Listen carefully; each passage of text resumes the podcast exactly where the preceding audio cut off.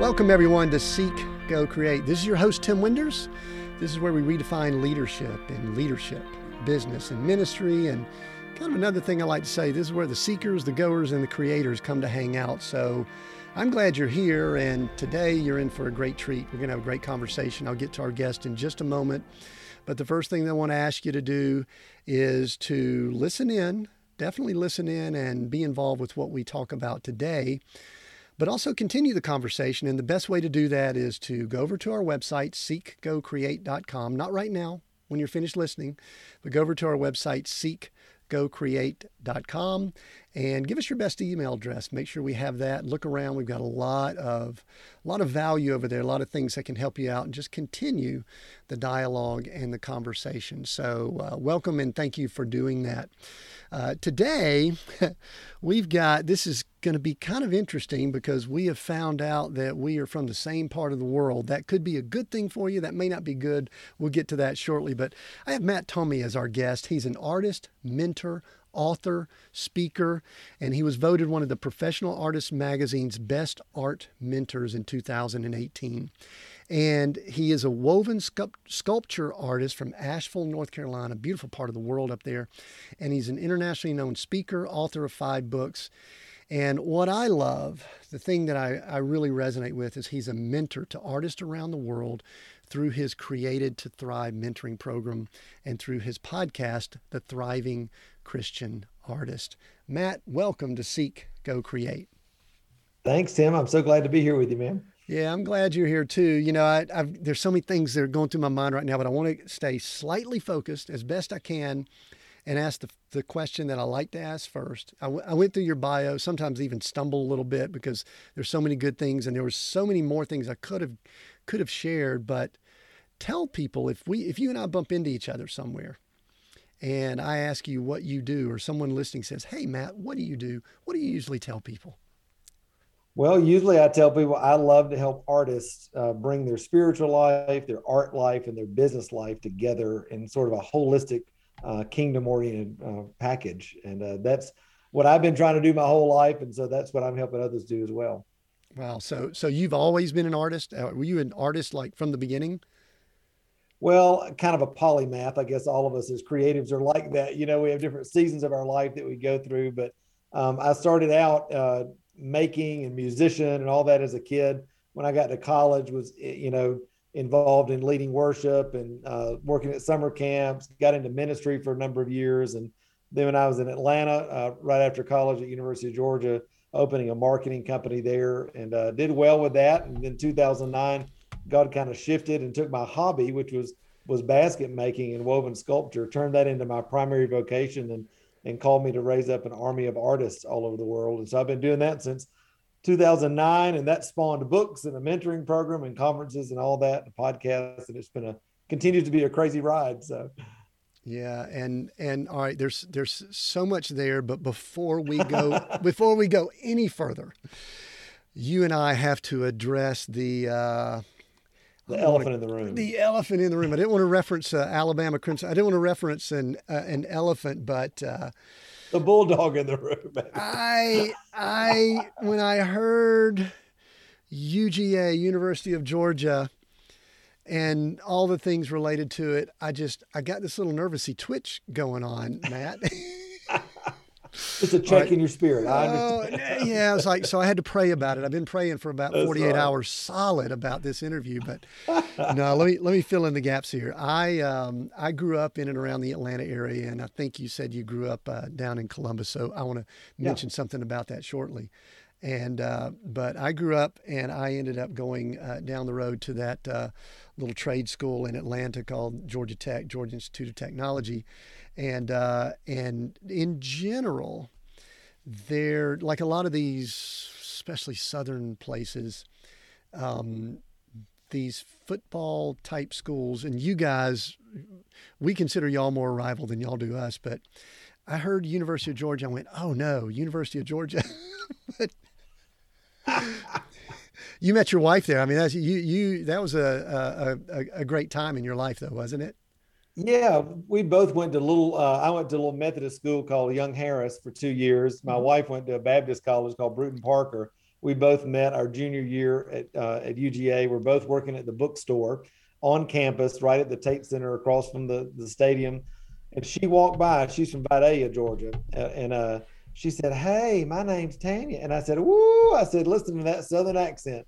And uh, it didn't take me long to ask her out. And it took a few times, but I, I won the day. And that's been uh, almost twenty-four years ago. So, well, I, I'm really struggling here because everything in me wants to go old home day. You know, it's like, hey, let's talk about Vidalia. Let's talk about Columbus, Georgia. Let's talk exactly. about Atlanta, you know, twenty, thirty years ago. Let's talk about U G A and how I drove, you know, ninety minutes, but I did it in sixty-five because that's where I met my wife and all. But I know we've got audiences all over the world and they're, they'll start checking out. But uh, yeah. But I will say this for the audience. Um, I I have a, a, a love and respect for anyone that's from that part of the world, because there's great value. And so the question I want to ask related to it, Matt, is growing up where you did, obviously a lot of your formative years are in that part of the part of the world. Sure. You live in North Carolina now, we travel, but what are some of the best things growing up in that area that you've taken with you and, you know, taken in your life, and, and maybe what some of the challenges, some things you had to overcome? Yeah, you know, I think initially faith and family, you know, um, I mentioned before we came on, my family came to Georgia in the seventeen hundreds, early eighteen hundreds. And so just a rich history of, of family and connection. Uh, my daddy always said my mother had more cousins than anybody he knew of. You know, this, so we had huge family gatherings, and holidays were always huge and that sort of thing. And, and church and the Lord were always a part of that as well. So I kind of grew up in cultural Christianity before I came to know the Lord, you know, personally. And, um, So that was just a really wonderful sort of, you know, microcosm to grow up in. Um, at the same time, um, I grew up in a, a very sort of, um, I don't know, kind of perfect environment on the surface. You know, everybody, everything was fine. You know, we say in the South, "How you doing?" "Oh, I'm fine." And everything wasn't fine. Um, I had gone through uh, sexual abuse as a young teenager mm. from a family member of mine. It uh, really was dealing with, how do I struggle with that? And at the same time, I love Jesus. I'm in church. I'm trying to serve the Lord the best way I can. Um, relationship with my dad was a real struggle, you know, at that age. And so just a lot of inner turmoil and tr- trying to figure out how that was going to, you know, how I'd progress through that, I guess, in my life uh, as a believer. And it, as wonderful as it was growing up, you know, with faith and family and that sort of thing and, and, um, and all of that, by the time I got to college, I was really sort of an emotional, spiritual uh, mess, uh, just trying to find my way. And it it took me probably, you know, fifteen years really before I really began to understand who I was, uh, who the Lord had created me to be, and how to walk through a lot of the junk that uh, had plagued me for a long time. Yeah, and and it's so interesting, uh, not not similar situations, but I, I was, we skirted the church is the term I use. But, you know, for those that aren't familiar with the Deep South, there there is a lot of, I'll use the term, a lot of churchgoers there, but there's right. also a lot of legal stuff and religion. and, uh, you know, it, I, I recently listened to a, a sermon that you gave at your church. I think you had it on your podcast. And yeah. I and I kind of picked up on some themes there that we may discuss later related to how you think about things. But but I actually want to go deep right out of the gate here, because I think you and I can hopefully have a conversation about this. The Deep South is also one of the places that has some of the most challenging racial issues. And yeah. I know there's some irony in a couple of white guys having this discussion, but I, I've put a lot of thought over the last six months, twelve months, and even longer into what are some of the things that were baked in to me growing up. And I, I, I know the kind of heart you've had to listen to you. Can you share and talk a little bit about what it was like where you were and maybe what you've learned about yourself as, as you've matured related to yeah. that? Yeah. You know, um, it growing up in, in middle Georgia during the, the seventies, eighties, you know, in that time period, um, the racial inequities and stereotypes that people think about the Deep South were, were very much present um, in my life. Um, I, it wasn't exactly like this, but the movie The Help um, I grew up very, I can relate to that movie in a lot of ways. Um, I had an African-American woman uh, named Fanny that took care of us for, for years as kids. Um, I never met another African-American person other than Fanny until I was in the sixth grade. Um, as far as like a friend, you know, I would see people, you know, um, just casually, but not as far as like talking to somebody, having a friend. Um, and so it was very much two different worlds, and, um, you know, racial jokes, uh, the innuendo, the just all that sort of thing. And um, so, and my wife, you know, even we, we talk about just in her growing up, you know, we, we were very much, uh, there were white proms and black proms. There were um, just unstated things that you uh, that you walk through, you know, in life in terms of, of how you related to each other.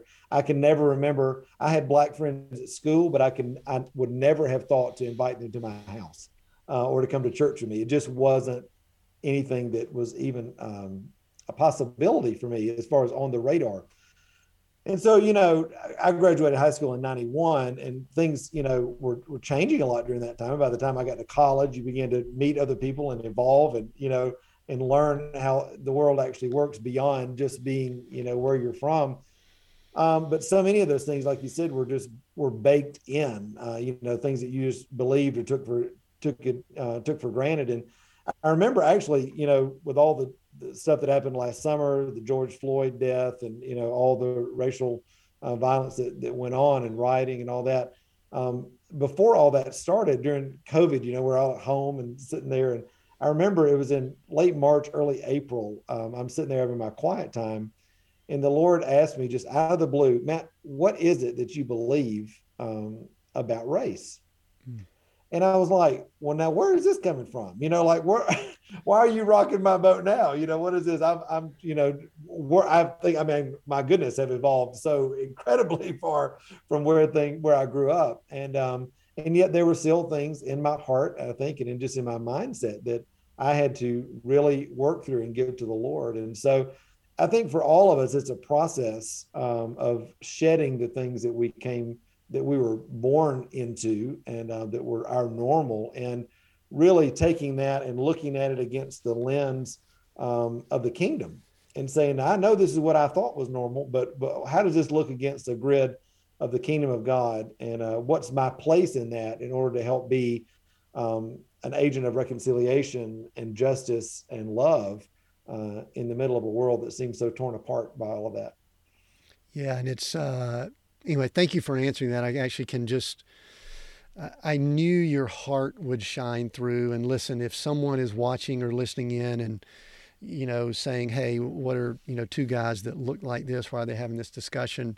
You know, what Matt says, we're working through the process too. We're, right. You know, I'm sitting down in my quiet time going, Lord, search my heart. Is there anything here that needs to be purged? Because I grew up, I was probably about ten years before you, and had family from Mississippi. And listen, uh, you know, you like to think that there aren't some things that are, you know, in there, but you know, all of that. So anyway, thank you for sharing that. And I, and I actually, for those listening in, thank you for listening in on two, you know, mature, older white guys, just kind of sharing a little bit of their heart there. So thank you for that.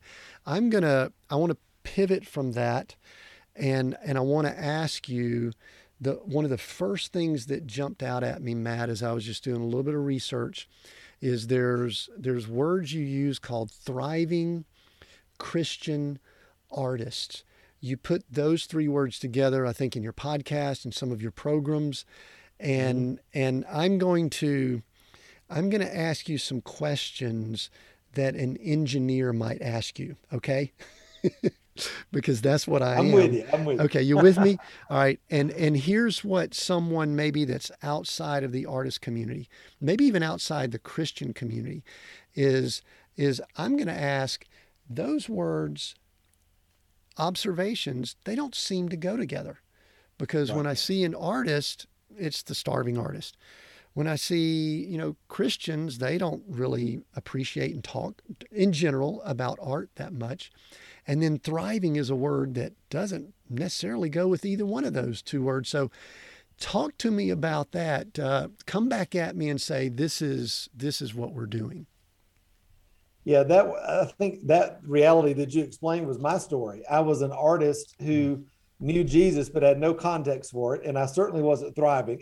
I was more of a, a starving artist, or maybe a striving artist as opposed to a thriving artist, just trying to make it happen myself. And really that led to a lot of frustration in my own life. Again, the, the journey that I described earlier was just my own personal journey of, of healing and wholeness. How did that fit into my creative realm? How did that fit into my relationship with the Lord? And then, of course, that has a lot of implications for my finances, my business, how I present myself and show up in the world. Um, and really everything changed for me uh, as I began to walk through a healing journey in my own heart. I really started to understand, wow, this thing that I thought made me weird, this creative bent, this desire to to create and uh, and make things that are beautiful, that's actually the first way that God revealed himself to humanity. In the beginning, God created. And so as I do that thing, you know, that God's given me, that's the greatest way that I can bring glory to him. And instead of trying to strive and make it happen on my own, I can really embrace that calling, receive my provision, the relationships, resources, opportunities, uh, all the things that I need to, to really, you know, thrive in life. And I can actually live the abundant life that Jesus promised as I lean into what I term that that divine design that, that God's, you know, designed us all with. So I guess I kind of look at it backwards. I'm an artist who loves Jesus. And as I do that, uh, you know, really authentically, as Saint Irenaeus says, you know, the glory of God is man fully alive. As we do that thing that, that God's given us, that's how we thrive and that's how we experience abundant life. So I'm on a mission to, to share that. Yeah, I I, I love, gosh, I, you mentioned identity earlier, mm-hmm. and in the world that we're in, there's so many forces that work towards, uh, you, you know, you need to do a certain way, you need to look a certain way. This kind of goes back to even, you know, some of the conversations we were talking about earlier with race and things. And everything in that world seems to be forcing us to do something that is not that calling, or I like to say assignment in the kingdom of God. And it seems to me like your journey is really a journey that's most people's, and that's the journey of identity. Is that correct? Right. Yeah, absolutely. Absolutely. Because I think, you know, if the enemy can attack you at the foundation, at the point of identity, then he can, you know, set everything else askew. And, and that was the case for my life, because if you don't know who you are, then you don't, you can't, you know, really embrace the design. And then obviously your assignment, I believe, comes out of that design, because God specifically designed you for the thing that he's called you to do. And so for me, that just, you know, I spent years and years and years just trying to believe I was good enough, I was healed enough, I was Christian enough, I was whatever enough to qualify for God to use me. And it's like, you know, that old Henry Blackaby quote, you know, God doesn't call the qualified, he qualifies the called. And I, I love that. And it, I think embracing that and embracing a healthy identity in the Lord, that my identity doesn't come from what I do or even my experience or what others say about me, but it comes from God's word. And as I, you know, embrace his truth, his precious promises, I can do what First Peter, you know, talks about of, you know, really leaning into and experiencing that uh, divine nature, which is the kingdom, you know, being expressed through us. So, yeah, in, in, a, in a little while, I want to go into some of the practical things that you do to help people in your community. And sure. I think it'll be valuable to anyone listening in, in any leadership, business, or even ministry role that they're in. But there's a gap here that I want to attempt to connect. At the very beginning, you mentioned as soon as you finished up school, you went to Atlanta and were working in, I think, business and marketing, marketing for a business. Mm-hmm. And then I heard you say, and if I'm wrong on any of these, this timeline, you let me know. You mentioned that fifteen years ago is when you began stepping into that identity. So there was a there was a gap in there somewhere, if I'm doing the math right. If I'm not doing the math, I'm just a Georgia Tech guy. I may not be able to do the math well. But uh, but there was a gap in there between Atlanta, big city. If I'm putting words in your mouth, tell me tell me that I'm wrong. Doing what everyone expected of you or wanted you to do.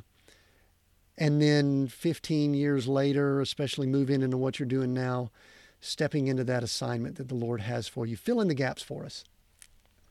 Yeah, so right out of college, um, I became a youth pastor and then was a, a worship leader, and did that from like ninety-seven to two thousand two-ish. And um, that was, you know, I felt a call to ministry, and I felt a call, I'll, I'll say this, I felt the call of God on my life, but that's the only thing that I knew to do to pursue that. And so in the denomination that I was in, I was, um, got a full scholarship to Emory, uh, you know, School of Theology, and was going down that road and all that. And, um, you know, I ended up going, uh, leaving that denomination, and was, uh, you know, became a part of non-denominational charismatic, you know, uh, sort of movement and that sort of thing, and leading worship in, in those churches, and went through a big church split in two thousand two. And we were just like, we're still newly married at this point. We're like, this is not what we signed up for. You know, this is, and so there were some guys in my church that were like, Matt, you know, I was working in a larger church, and I'd been the creative guy on staff, marketing, and and all that, print design, web design was just coming out at that point. And they said, listen, you ought to start your own company. And, uh, you know, we'll, we'll even give you some business from our businesses. I'm like, great. So I literally ordered uh, like five thousand business cards and brochures with a credit card, and went out and bought a Mac computer and started a web design and graphic design company. And it did very well from about two thousand two to two thousand eight. And I was, I was mad at the Lord um, during this time. I was like, I didn't want this calling. This is not what I signed up for. I just want to go and make a lot of money and drive a silver Mercedes. That's literally the words. And a friend of mine had come to me during that time, and she said, uh, she said, Matt, she said, you can either work through this with the Lord, or it's going to be a long, you know, as we say in the South, a long road to hoe, um, you know, to, to get through this. And I just said, listen, I don't want it. I'm just going after this. Long story short, I built this company. It did great. We made money. Uh, my wife ended up quitting her job. She came to work, took on a business partner, all this sort of thing.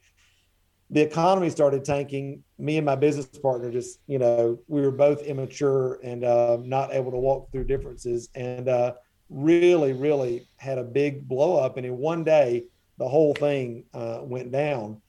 And as I look back on that, uh, he drove a silver Mercedes. And uh, it was like, wow, okay, God gave me exactly what I asked for. And that was really, it led to a couple of years, uh, you know, two thousand seven, two thousand eight, where I was just like, okay, God, what does this actually look like? Because evidently I'm not getting it. There's this disconnect between me being and doing and having the thing that you've called me to be, doing, and have, and design of the kingdom. And yet I'm in full-on striving mode, trying to make this thing happen. And uh, so I worked a couple of jobs. I mean, I was just trying everything I could to, to make things happen at that time. And uh, everything would just like, it'd take off and then it'd bomb, take off and then it'd bomb. And it, I ended up in a, uh, a parking lot in Kennesaw, Georgia, after losing a job that I'd had for eleven months. And I was just uh, trying to get hired as a, as a marketing director at a company. Economy's tanking. And I'm just in the car and I'm like, God, what am I supposed to do now? You know, like, this is not a happy meeting, you know? And um, I'm sitting there, and uh, the Lord said to me, just as clear as a bell, he said, Matt, he said, I want you to go home and lay on the floor, and your provision is going to come like popcorn. And I'm like, well, what is that? I mean, that doesn't make any sense. You know, like, I don't need something to do, you know, uh, productive, you know?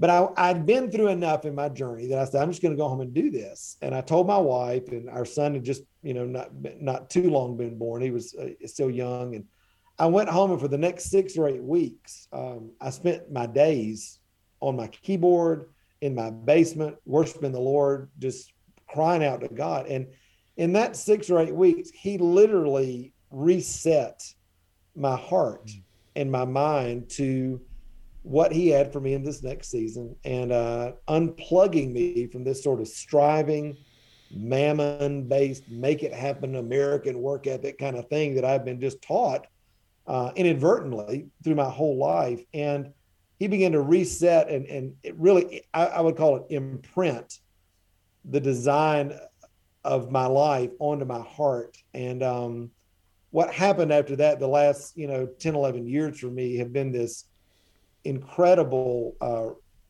adventure of favor and provision and opportunity. And um, it's been the wildest thing. It's almost, I call it embarrassing favor, because people look at it and they're like, how do I get that happen in my life? And I'm like, well, you know, you don't want to go through what I went through, but there's a quicker way, there's a shorter way. And that that is what kind of spawned the books and now the mentoring program and all that, is kind of teaching people, hey, you don't have to go through all the junk I, I, I went through. There, you can learn how the kingdom operates in your life now, and uh, and really step into to who God's called you to be. So I don't know. It's just, it's been this crazy, crazy uh, journey, and continues to be, you know, of learning how God works. So. Yeah. And boy, that is, it's so powerful because it's very similar to my story. you know, we mm. had, we had companies and businesses in oh eight. We were living out, you, you know, where this place is. We were at Reynolds Plantation out yeah. between Atlanta and Augusta, golf courses and all that kind of stuff. And all three of our companies were in real estate in oh eight. So, you know, you know, the rest of that story, we were, yep. we were living in a Honda van by two thousand thirteen, yep. and the Lord had my attention, and, and, and this is my words, not necessarily his, but, you know, I learned how his kingdom worked more than I did. I won't say that I've got it figured out, but, sure. and it sounds like a very similar journey that you've been on. So, uh, so, so how do people, I'm going to ask you a question that I put a lot of thought into, and I don't know that I know the answer totally, but I, I believe that you put some thought into this. How do people lessen the pain of that journey and shorten the length of that journey? How did, how do they do that? Yeah. I think, you know, realizing that there has, you may have been raised in the understanding of this kind of great disconnect, that you have to make it happen on your own. You have to do it by yourself. If it's up, you know, if it's going to be, it's up to me, this whole kind of thing. And we mix and marry that with our cultural Christianity. And really, they don't have anything to do with each other. All right. And I know that's a whole nother issue, but, uh, but what I started to realize is that just like in the story of the prodigal son, we walked away from the father, and yet the father came running toward us. And as the father came running toward the son in the, in the prodigal son story, he restored him fully in as a son and restored everything back to him. Now, it, it says in, in First Peter, you know, uh, one, three, and four, that we've been given everything that we need for life and godliness, so that we can participate in the divine nature and escape uh, lust, you know, which comes about through this world and all that sort of thing. And I started realizing, oh my gosh, you mean that through the blood of Jesus and through the work of Jesus on the cross, everything that I need for my life, opportunity, relationships, resources, the creative flow of heaven, divine appointments, I mean, everything in business and in my spiritual life, in my art, in every, in my relationships, it's all been restored to me, and I can receive those things by faith as I actively pursue the design of God in my life. Seek first the kingdom, right, and his righteousness, and what all these things will be added unto you. And so when I unplug and I teach other people, I say, listen, at some point you got to give up.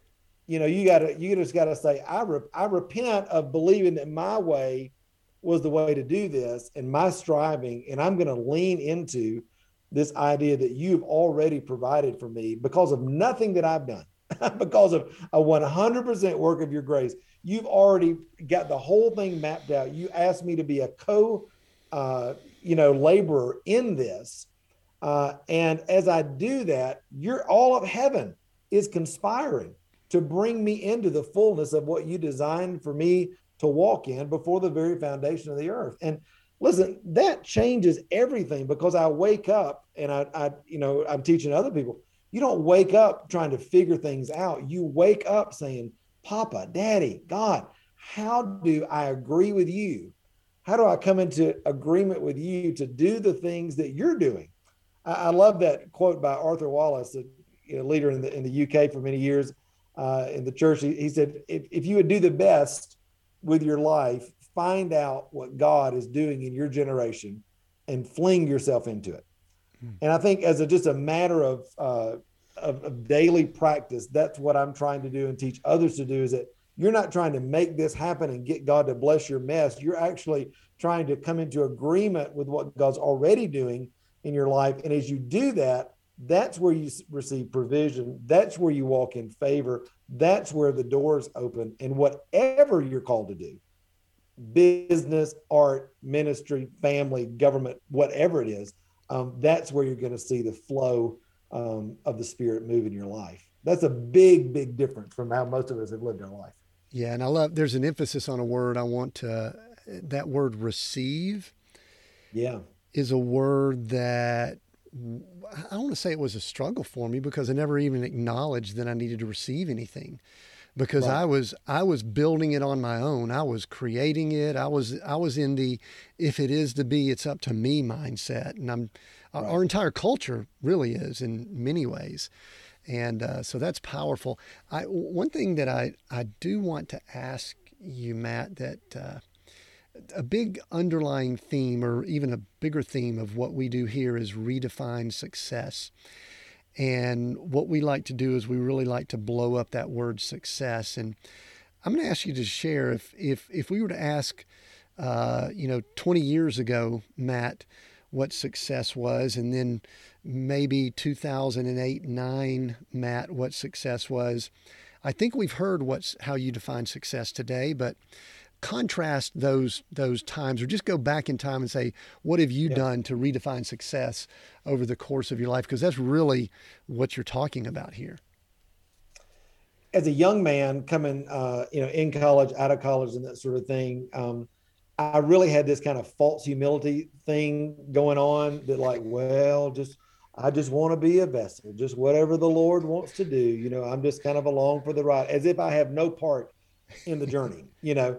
And so it was almost uh, sinful for me to even, I think this is the way I would have processed it back then, that, well, I can't even plan that. I just need to, you know, cooperate with God, and he's going to do it all. I don't really have anything to do except obey. And, you know, so that was for a long time. And then when I got into business, of course, it was all money and, you know, success and, you know, build a company that you could sell and, and all that sort of thing so that you could go then do things for the Lord. You know, be this kind of faithful servant or whatever, which, uh, which again, is like, where are we asked to do that? You know, we're, so now it's interesting for me. Um, I've really embraced this, this idea, uh, which I think is, is really firmly rooted in scripture, is this, this idea that we're co-laboring with God, that just like Jesus, our, our role is to, again, acknowledge our design, acknowledge our assignment, how God's uniquely wired us, but and within that, say, Father, how can I cooperate with you today? And as I do, God births desires and vision in my heart, in line with my design and in line with his kingdom, uh, so that I, as I come into agreement, agreement opens the door for us to begin to have the opportunity and authority to begin to walk in the way that God's uh, aligned us. And I think for me, you know, so in two thousand nine, what did that look like? Well, God called me to raise up an army of artists, and I had no clue what that looked like. And I knew that he was calling me to start a business with my baskets. Okay, great. And then by, you know, as that progressed along, the Lord began to expand. Okay, wow, your first book, it's going all over the world. And now people are calling you to come speak. Maybe this is bigger than you. And now, so he keeps... I think that the, the trick with, with, you know, the, the key for all of us as we walk with the Lord is learning to hear his voice with clarity so that we continue to stay in agreement and keeping step with what he's wanting to do in and through our life. And so for me, you know, I never could have imagined having a super successful company, my art having gone all over the world, um, books and this mentoring program, the platform to speak into people's lives. And yet it's interesting, Tim, because we just crossed a big milestone in our business. When I started the mentoring program, uh, the Lord gave me the number two thousand as kind of the, the first, like, you know, milestone. And it's interesting, in this last membership launch, we crossed that number, and we're at over twenty-one hundred members now. But immediately, as soon as we did, you know, we celebrated. It was like, yeah, this is great. And I hear I hear the rumblings again going, okay, Matt, now what's next? What's next? What are you going to step into? What are you dreaming for next? And it puts me right back in that place of reevaluating what does success look like. And so I think for all of us that are trying to keep step with the Lord, that's an ever evolving, um, you know, term and, and bar that we're, that we're going after. So. Yeah, and all of that's so good. I love that. The thing that jumped out at me was, is that you need to be able to hear his voice, which means we yeah. have to have some quiet time. We probably have to put that's devices right. down. and and be able to listen, which also means you have to have relationship. You know, we're not going to get instructions from the creator of the universe if you never hang out with him. That's just my right. my words there. Absolutely. So, uh, you know, I want to, and I want to, I actually want to really get into some of the teaching and things that you do for your for your group and the people. And congratulations on the the new levels. That is phenomenal. Yeah. So congratulations there. But um, But but I there's one mindset thing that I want to address before we get into some practical stuff. In church world, in the, the first world that we're in, in the world where people do business, art, things like that, there is friction between, I'm going to throw out a few things here and I'll let you take it in whichever direction you want to go. There's friction between full-time ministry. You know, many will say that's the ultimate calling. And the business person, you know, the business person, you know, we don't want to deal with any of what you're doing. We just want you to make a lot of money and then write the checks for us. And then my guess is the artist, and maybe you can speak to this, what I've observed in ministry circles is that the artist is the person that typically for free shows up and provides all their... They make everything look great, you know, through the visuals and unless the they're in my mentoring program, then I've taught them differently. I love, you know, I love that. Hey, but, but, but I want to, I want maybe to, and then there's also the money piece that messes all of right. that up. So can you speak to the, the friction that's built in there? And, and listen, I've observed it just from being a business guy. You know, I got saved in a business setting, then I go to a church and they, you know, hand me a vest and say, head out to the parking lot. And I'm like going, you know, I'm, I'm actually wired a little bit more for us to talk about some other things, but I'll go out in the parking lot because I'm supposed to be humble and yeah. talk about that friction a little bit. Yeah, you know, I th- having having been on in uh, both sides, and I'm privileged to serve on our, our preaching team at my church now, and so I'm I've definitely got my my calling is ministry and marketplace, both you know full time is is what I do. So, I think the thing that um, you know, having been in the church world for a long time in vocational ministry, and then come out of that into the business world, you realize that most pastors and leaders, uh, again inadvertently, because this is just kind of how the thing is is developed over the years. We really um, are very much focused, have been focused on the development of and, and the, you know, keeping going of the maintenance of the church organization. And so that makes everything very church centric, you know, so you need to come volunteer here, come find the full expression of who you are in your spiritual gifts here. And, um, you know, if you leave the church, then you leave all your friends. You know, I mean, it's just this kind of weird, you know, dynamic, very, you know, church building centric uh, dynamic.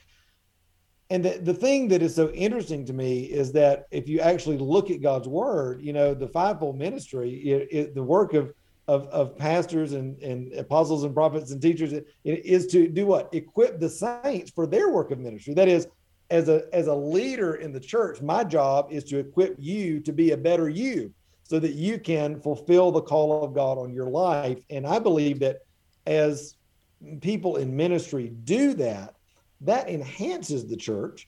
Um, and, and it makes it, it makes us then people that are not in vocational ministry um, really free to be the people that God's called us to be, to have the impact that God's called us to have, and to be like Jesus was most of the time in the marketplace among people.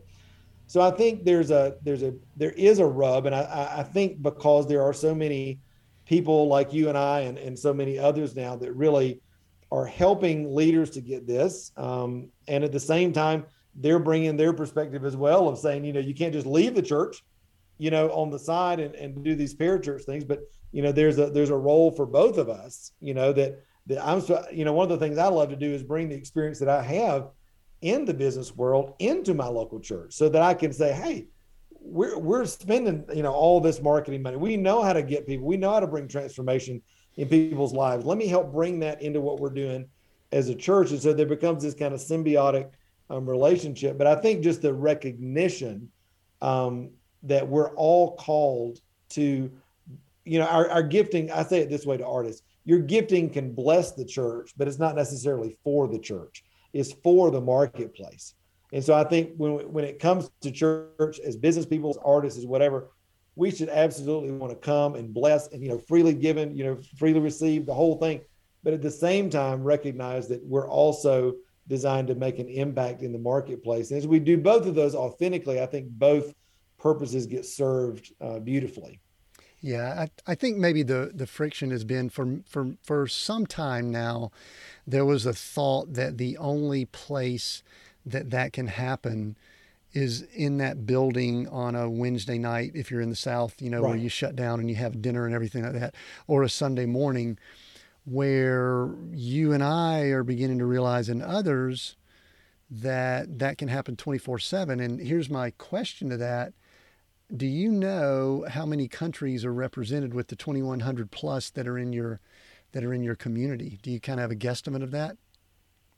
Yeah, ooh, I would. I mean, I, I would say probably anecdotally, maybe ten or twelve. Um, I, I know that in our our podcast, uh, over sixty yeah. uh, countries are listening actively, which is crazy because I was just looking at the stats the other day. Um, So it's amazing. And I think, you know, with cultural differences and denominational differences and all that kind of stuff, the outflow of this gets, you know, it, it looks different, but it's, it's so beautiful to me to see artists. I mean, I, this happened, this happened to me for years in my gallery.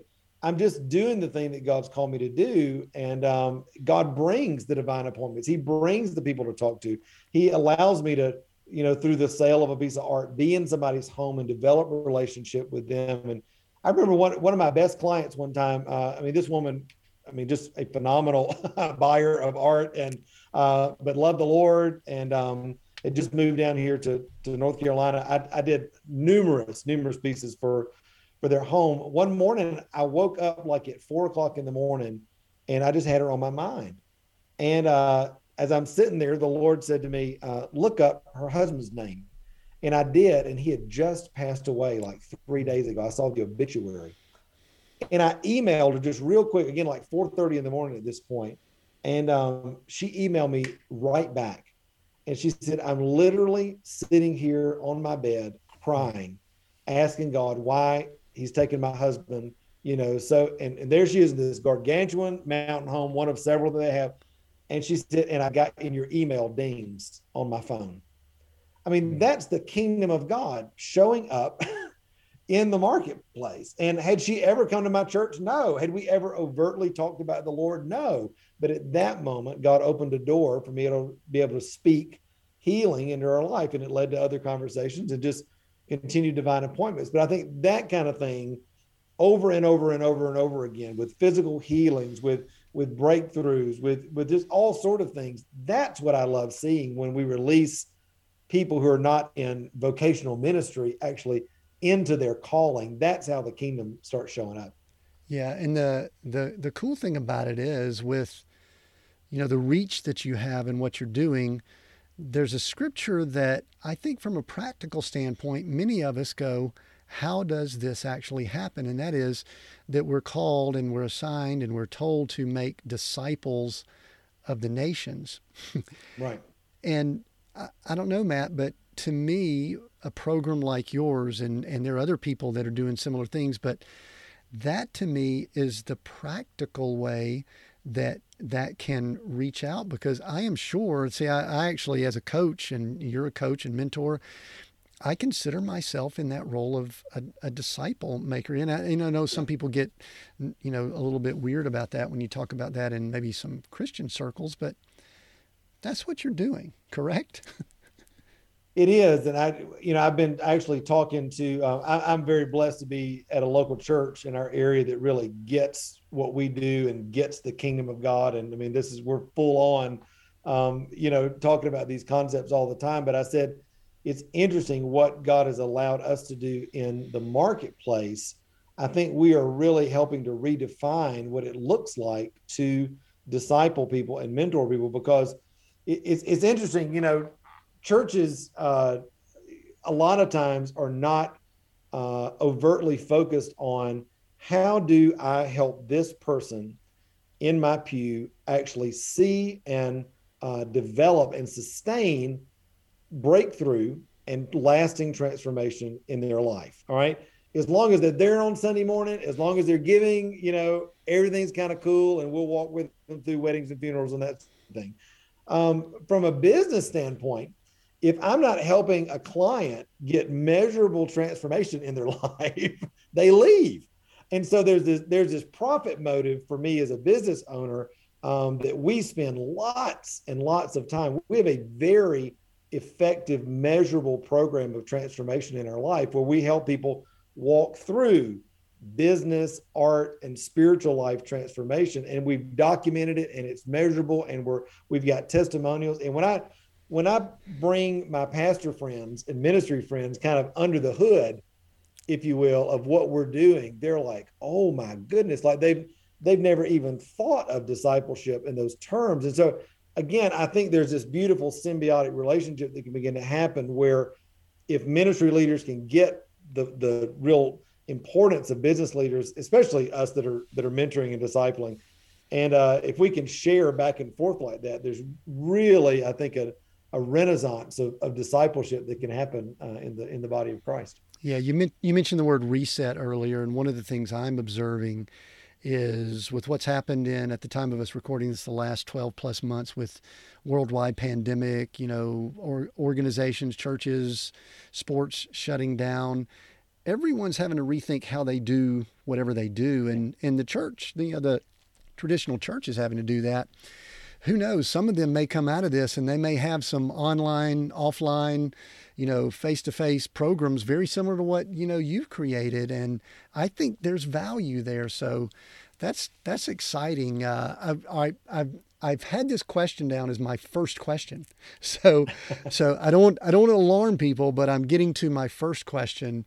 And, and, and then I want to talk to you about, I want, I want people to see what your program looks like. I want, yeah. I want us to talk about what all you do within it to provide all of that for people, because I think there are people listening in that they want to create it, and there are people probably that want to be involved with you. But first thing sure. I want you to do for me and maybe the listener is define what an artist is. What, what is an artist? Well, now we should have ended with this question because this is the hard question, right? Well, I don't know. Maybe, maybe. Up, Tim, yeah, yeah, yeah. Sorry. Oh my gosh. Okay, we're done. Sorry. That's right. Appreciate that. You know, um, I think initially when I look at how God's created all of us, the essence of an artist is to be able to see and agree, because we all see in our imagination first before anything ever comes out, and we agree with that. That is, we say yes to that thing that which we've seen in our imagination. And we bring that into the tangible.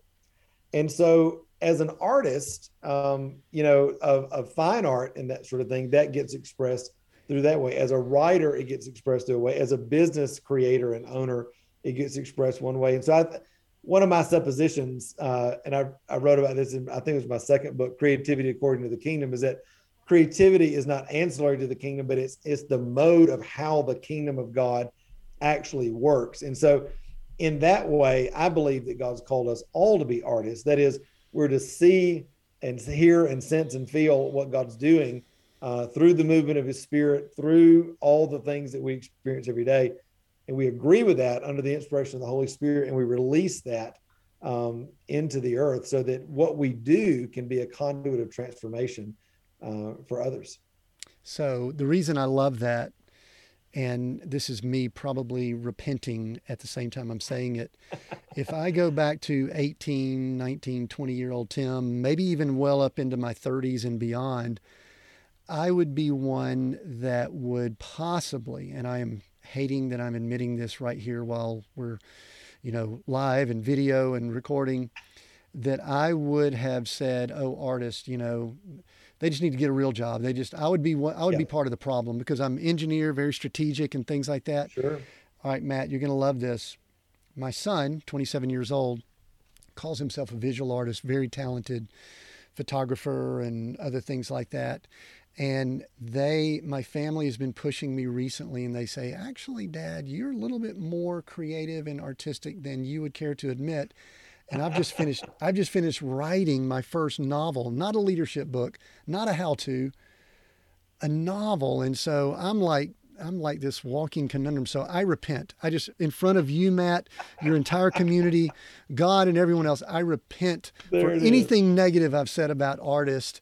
And so please accept my uh, my apologies there. Matt, what I'd love well, you to know, do... just to go ahead. I think that lie about, you know, go get a real job that we've all heard and all dealt with, and the starving artist thing, I think the the root of that is, what do you believe about where provision comes from in your life? Hmm. And you either believe that it comes from you striving, or you either believe that it comes from the Lord based in your identity as a son, not in what you do.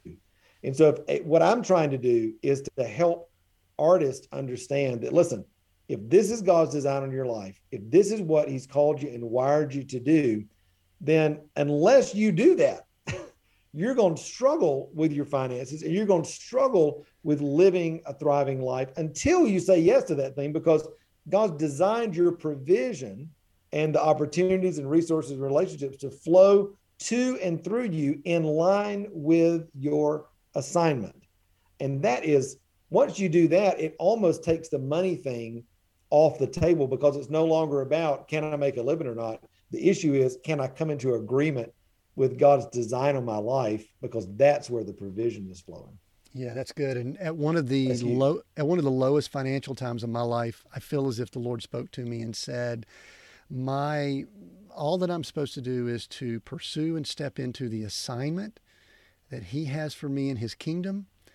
And when I do that, all the provision to fulfill yeah. that assignment will come." And listen, provision's not money, right? That's Money's really a small factor in this equation, correct? Right, right, right. Well, I always say, you know, God doesn't have money. So why is he, you know, why am I begging him for money? God, God gives ideas. God gives opportunities. God gives seed, seeds of inspiration. And he says in Deuteronomy, I'll give, I've given you the ability to create wealth. You know, in Proverbs, it talks about wealth without sorrow, which actually means painful toil and striving. So again, God is the originator of the strategies, so that we can do the things that we need to do in this realm to uh, survive and thrive. So, yeah. So, all right, Matt, here's what I'd love for you to do right now is that you've got, you've got podcasts, you've got books, you've got conferences, you've got your, your community. I would love for you to share.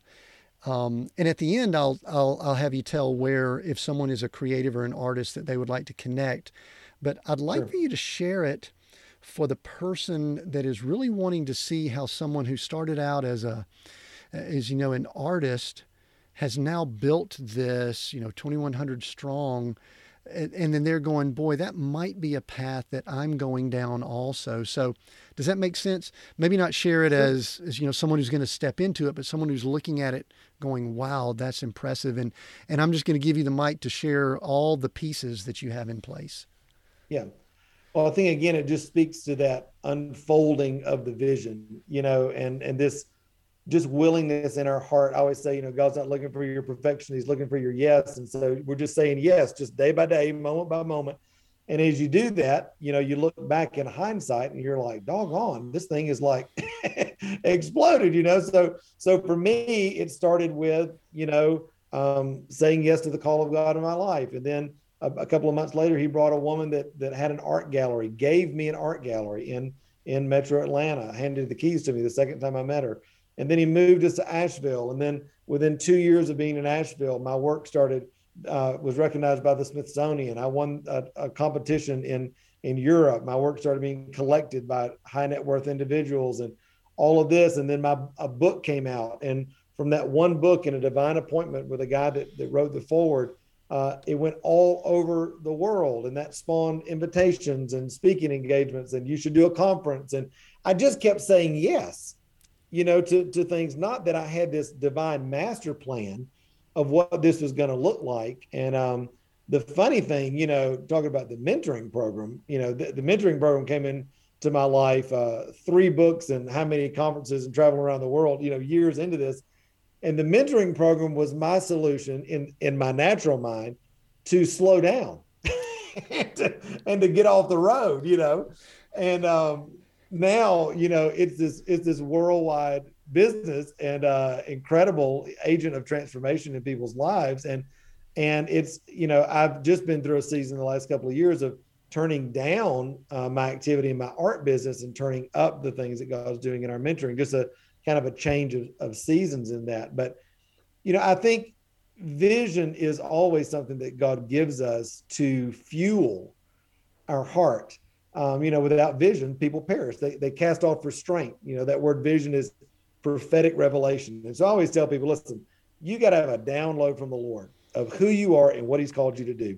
That doesn't mean that you got every piece and part, but it means that on a daily basis, you know the direction that you're heading in. And if you'll be willing to say yes, that will create the banks of the river, if you will, uh, so that the flow of God can flow through your life and you can agree with him and, and do the thing he's called you to do. And I could have never imagined uh, being in the place that I'm at now. And I can't imagine ten years from now what it's going to look like. But I just I just keep saying yes. And that's always my encouragement to folks. Just stay on the journey. Yeah, I love, and I love the journey piece too. But I, I love, listen, it's so interesting as I'm listening, I'm hearing confidence, calmness, but then also this obedience of, my guess is that you're probably in a state right now that if the Lord in the next month, two, whatever, sometime during this year says, Matt, this is the next thing, that you would say, okay. Right? I'm a I'm a little bit more high maintenance than that, but oh, I'm, oh okay. Well, maybe ask some questions. I do like run, to wiggle and squirm a little bit. Run it by your wife. Say, hey, listen, I heard this. What do you think? You know, maybe get two, That's three, right. wit, two or three witnesses. Right? Give some some people. Well, to... and I do that. I do. I have people in my life that, that I do ask about things. I mean, I'll just give you an example. You know, I I am in the process of um of toning down what I've been doing in my art business, and the Lord has said to me, um, your primary focus is to be on the mentoring, and I'm also bringing your music back. I mm. want you to write a book. Uh, is, I'm already, I was working on the book. It's right here on my screen as I, before I was on with you.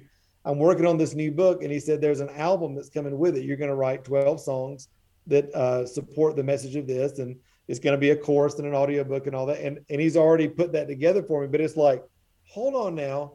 I thought that was ten years ago, that that part of my life. But God's always a God of convergence. He's always recycling and bringing these things back together. And so as much as I want to say, I'm just all in saying yes all the time, sometimes I get these like, what? Now, where did that come from? But you just learn to keep saying yes and keep walking in relationship with people you trust that that can confirm what you feel like is the word of the Lord. And um, that's how you do it. So. Yeah, that's so good. The Lord told me one time, he said, listen, I just want you to know, you think you've failed, you think you've messed up, you think you've done lots of stuff that may not matter anymore. And I, I felt the Lord, I mean, I still, this resonates with me. He goes, there is nothing that you've been through that we're not going to use for right. the advancement of the kingdom of God. That's and right. I went, well, all right then, because if you could use that's that, right. then you are God. If you could use that stuff. So, hey, Matt, I want to, I want to ask...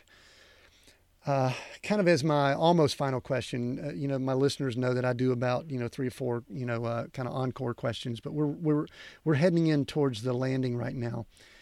If someone's listening to this and they're an artist or creative, or they think they've got that calling or that, that on their life.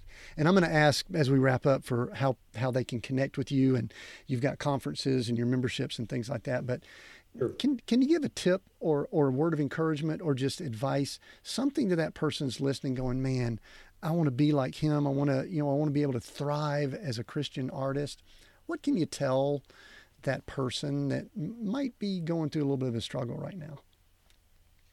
I think the first thing uh, that I would encourage any creator to do is just get away from the noise and um, just begin to be thankful. And, and instead of judging the gift that you think you have, or looking at, I'm not as talented as them, or I could never do this, or he's so much further along, or whatever, just begin to be thankful for the investment and the design that God's put on your life, because thankfulness and gratitude, that's that's how we cultivate the kingdom in our life. And it, it's like opening the door, I think, for for revelation, because if, if you're constantly in a place of disqualifying yourself, judging yourself, I can't do this, I could never do that, I did then it literally builds a, a boundary around your life and keeps the blessing of God from being able to get in. I mean, the Bible says, as a man thinks in his heart, so is he. So gratitude, I think, for who you are and what God's called you to, opens the door for you to be able to receive revelation from the Holy Spirit and,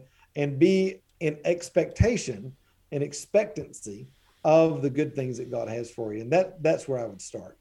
Yeah, that's excellent. So how can people how can they connect with you? I know that at, at the time we're recording this, you've got a conference coming up, so definitely let people know about that. And for those sure. that might be on Facebook, we can put that down in the in the comments. But if they're listening on the podcast or YouTube, that may have passed. But how do you want people to connect with you? Where can they find all your resources and everything you have available? Sure. Our kind of hub online is matt tommy mentoring dot com. Uh, there you can find out all my books on Amazon. We've got a great blog that we do uh, every week that coincides with our, our podcast, which is called The Thriving Christian Artist, on just about everywhere, just like your podcast. Wherever you can find a podcast, you'll probably find it. And um, the podcast and the blogs, those are great places to start the books. They're free and low-cost resources that can allow somebody to start waking up the call of God and design of God in their life. And then, you know, for folks that are ready to start being intentional about that, um, of course, we've got courses and conferences, and then our mentoring program, we we open a couple of times a year in January and in September. Uh, we just brought in eight hundred two new members uh, this January. It was crazy. And uh, my team's like, are you nuts? Like, quit talking. There's so many people coming, but so many people are hungry to grow uh, in their calling, artistically, spiritually, and in business. And so um, for those that are ready for that, um, again, January, September, those are kind of times to be on the lookout uh, on our mailing list or whatever for opportunities for that. Yeah. Over the last few days, I listened to a handful of the episodes on, uh, on the podcast. And let me just tell you, anyone, I highly recommend you jump over and subscribe and listen in, even if you may not be in that target audience of artists, because I know one of the things that I'm attempting to do is I'm, I'm attempting to, confession again, tap into that hidden artist. And I found that that actually helped nurture that. So thank you. And we'll include all that in the notes, Matt, so that Great. People can reach out and connect. And I highly encourage people to go to go do that. My my final question that I like to ask, I gave you a little bit of prep for this, is we are Seek, Go, Create here. And I know you could guess where some of those words come from and the root of them, but which one of those words, I'm going to force you to come up with one of those words, is kind of rising above the other two right now. Which one resonates or jumps out at you over the other two, and why? And that's the final question we've got for you. I think for me, it all all starts with seek, you know, because it's in the seeking, it's in the understanding who I am and who God is and what he's called me to do, that that I can go and I can create and do the things. Uh, otherwise, if I get it, for me, I get into a performance orientation, just trying to make it happen on my own. And so it all starts in intimacy with him for me. Yeah. So, wow. What a great conversation to have with uh fellow Georgia boy. And, and, and I, and I know those in the audience, y'all are thankful we didn't just go all Georgia on you, but anyway, Matt, I knew, I knew I would have fun with this conversation. Thank you so much for sharing. I appreciate it greatly. And I just want to encourage you, the listener that's been listening in, just like I said at the beginning, continue the conversation. Go to our website, seek go create dot com, and, uh, and give us your best email address so that we can stay connected. And I highly encourage you to go check out all the stuff that is going to be down in the notes from Matt, and, and really connect with him. And uh, I just want to remind all of you, we have new episodes every Monday, conversations just like this. So we look forward to connecting with you again at Seek Go Create.